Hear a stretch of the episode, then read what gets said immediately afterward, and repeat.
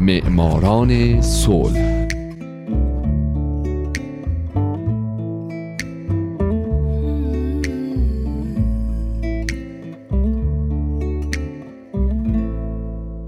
اینجا رادیو پیام دوسته و شما در همین لحظه دارید جدیدترین قسمت از مجموعه معماران صلح رو از رادیو پیام دوست میشنوید.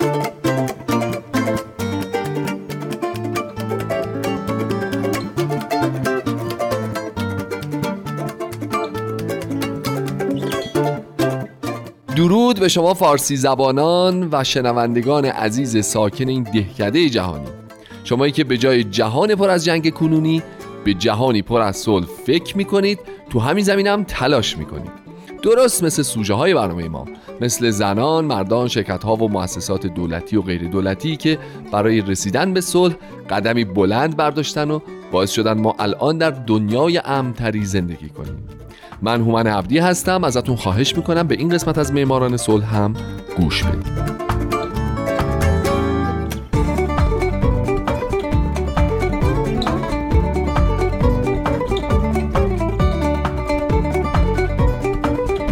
این هفته سال 1991 آنکسان سوچی قسمت دوم و پایان.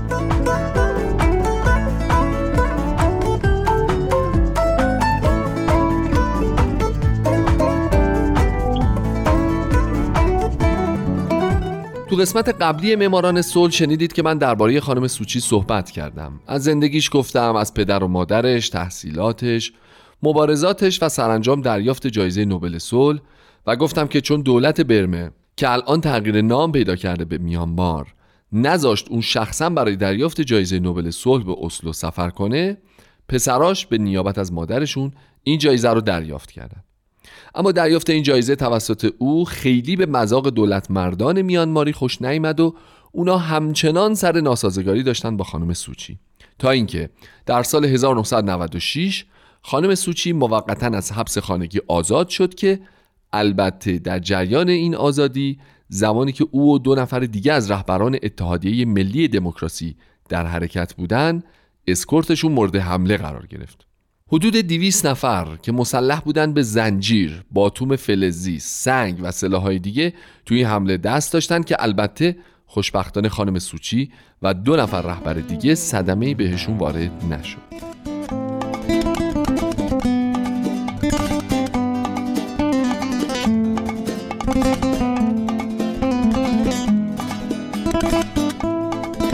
یک سال قبل از این جریان در کریسمس 1995 آنگ سان و همسرش مایکل اریس برای آخرین بار همدیگر رو ملاقات کردند.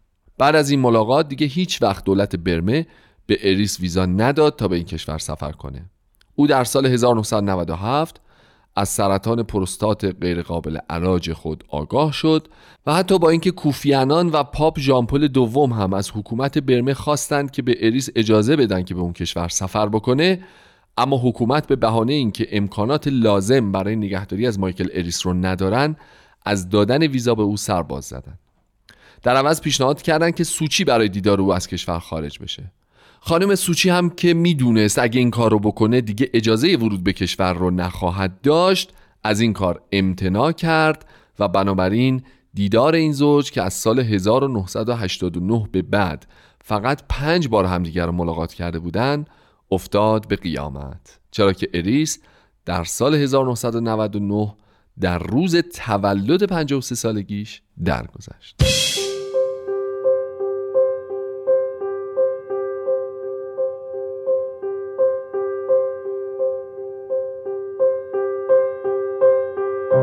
سوچی مجموعاً برای 15 سال در حبس خانگی به سر برد. دلیلی که دولت برای زندانی کردن او می آورد این بود که او احتمالاً صلح و ثبات اجتماعی رو به خطر میندازه. سوچی در این 15 سال وقتش صفحه مطالعه فلسفه، سیاست، خوندن بیوگرافی هایی که شوهرش براش میفرستاد و نواختن پیانو شد. دولت امکان تماس سوچی با رسانه ها رو فراهم نمی کرد اما در عوض چند بار نمایندگان دولت و حتی رهبر برمه یا میانبار باهاش ملاقات کردند. در سال 2003 باز در یکی از دفعات آزادی موقتش رویدادی مشابه با سال 96 براش اتفاق افتاد. جمعی از اوباش به اکیپ او حمله بردن که این باعث کشته و زخمی شدن بسیاری از حامیان سوچی شد. آنکسان به کمک رانندش از صحنه فرار کرد و دولت به جای دستگیری مهاجمان دوباره سوچی رو به حبس خونگی برگردوند. اونم به بهونه اینکه امنیت خانم سوچی رو حفظ بکنه.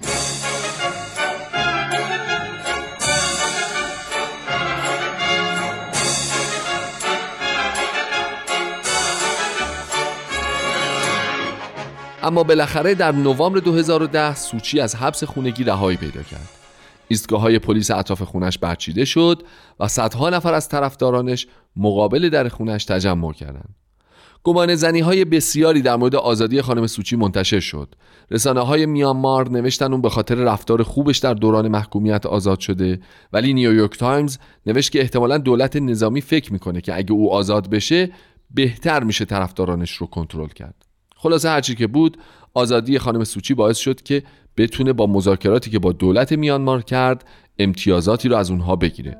از جمله آزادی یک دهم از زندانیان سیاسی میانمار و به رسمیت شناختن اتحادیه های سنفی از سوی دولت.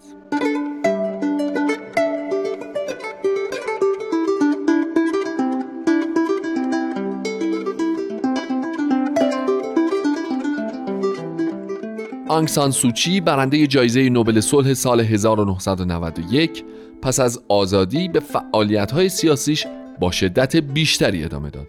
حزب او در جریان انتخابات پارلمان تونست 43 کرسی از 45 کرسی را از آن خودش بکنه.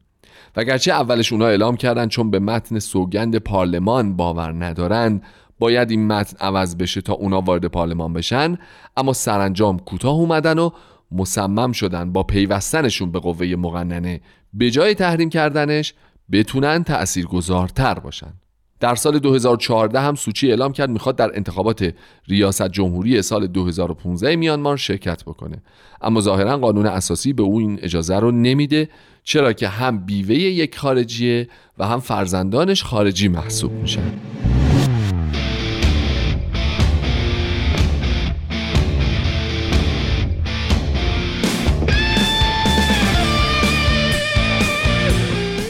آنگسان سوچی تا به حال علاوه بر عضویت در ها و ها به بسیاری از افتخارات هم رسیده.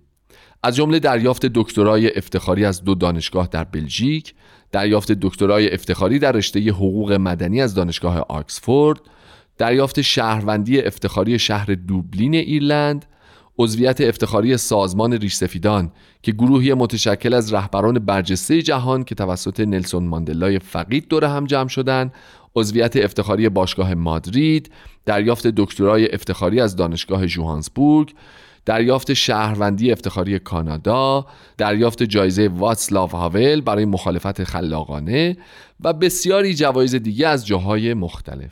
همچنین از زندگی سوچی و همسرش فیلمی به نام دلیدی به تصویر کشیده شده به کارگردانی لوک بسون و بازیگری میشل یه او در نقش سوچی.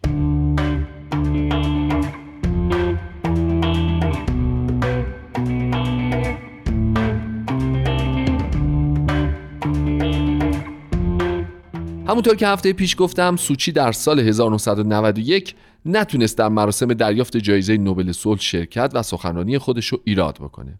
بنابراین پس از آزادی او بالاخره تونست در سال 2012 بره به اسلو و این کار رو انجام بده. او در قسمتی از سخنرانیش اینطور میگه که Long years ago, sometimes it seems many lives ago, I was at Oxford listening to the radio program Desert Island Disc سالهای خیلی دور در آکسفورد با پسر کوچیکم به یک برنامه رادیویی گوش می‌دادیم که با افراد مشهور مصاحبه می‌کرد پسرم از من پرسید آیا فکر می‌کنی روزی از تو دعوت بکنن در این برنامه شرکت کنی؟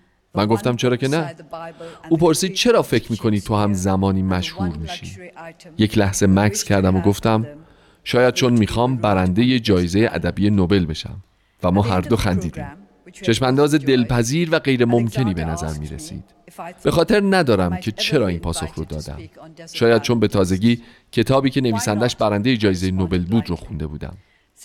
وقتی در سال 1989 در حبس خونگی بودم و همسرم به دیدنم اومد به من گفت که من نامزد دریافت جایزه نوبل شدم. این بار هم خندیدم. جایزه نوبل صلح چشمانداز دلپذیر اما غیر ممکن. وقتی واقعا این جایزه به من تعلق گرفت بارها به احساساتم در این مورد فکر کردم.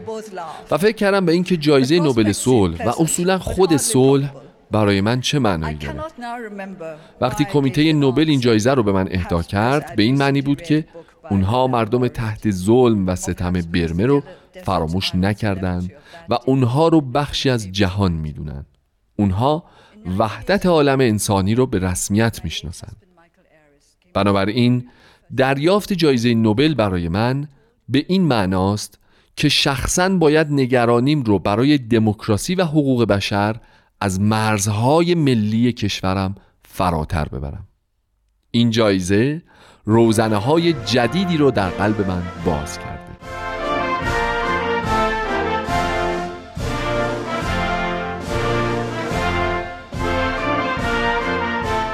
دوستان عزیز به پایان این قسمت از مجموعه معماران صلح رسیدیم. من هومن عبدی هستم و آرزو می‌کنم در آینده شما هم یکی از برندگان نوبل صلح باشید. اگرچه مثل آنکسان سوچی ممکنه الان در ذهن به این ایده بخندید. شاد باشید و خدا نگهدار.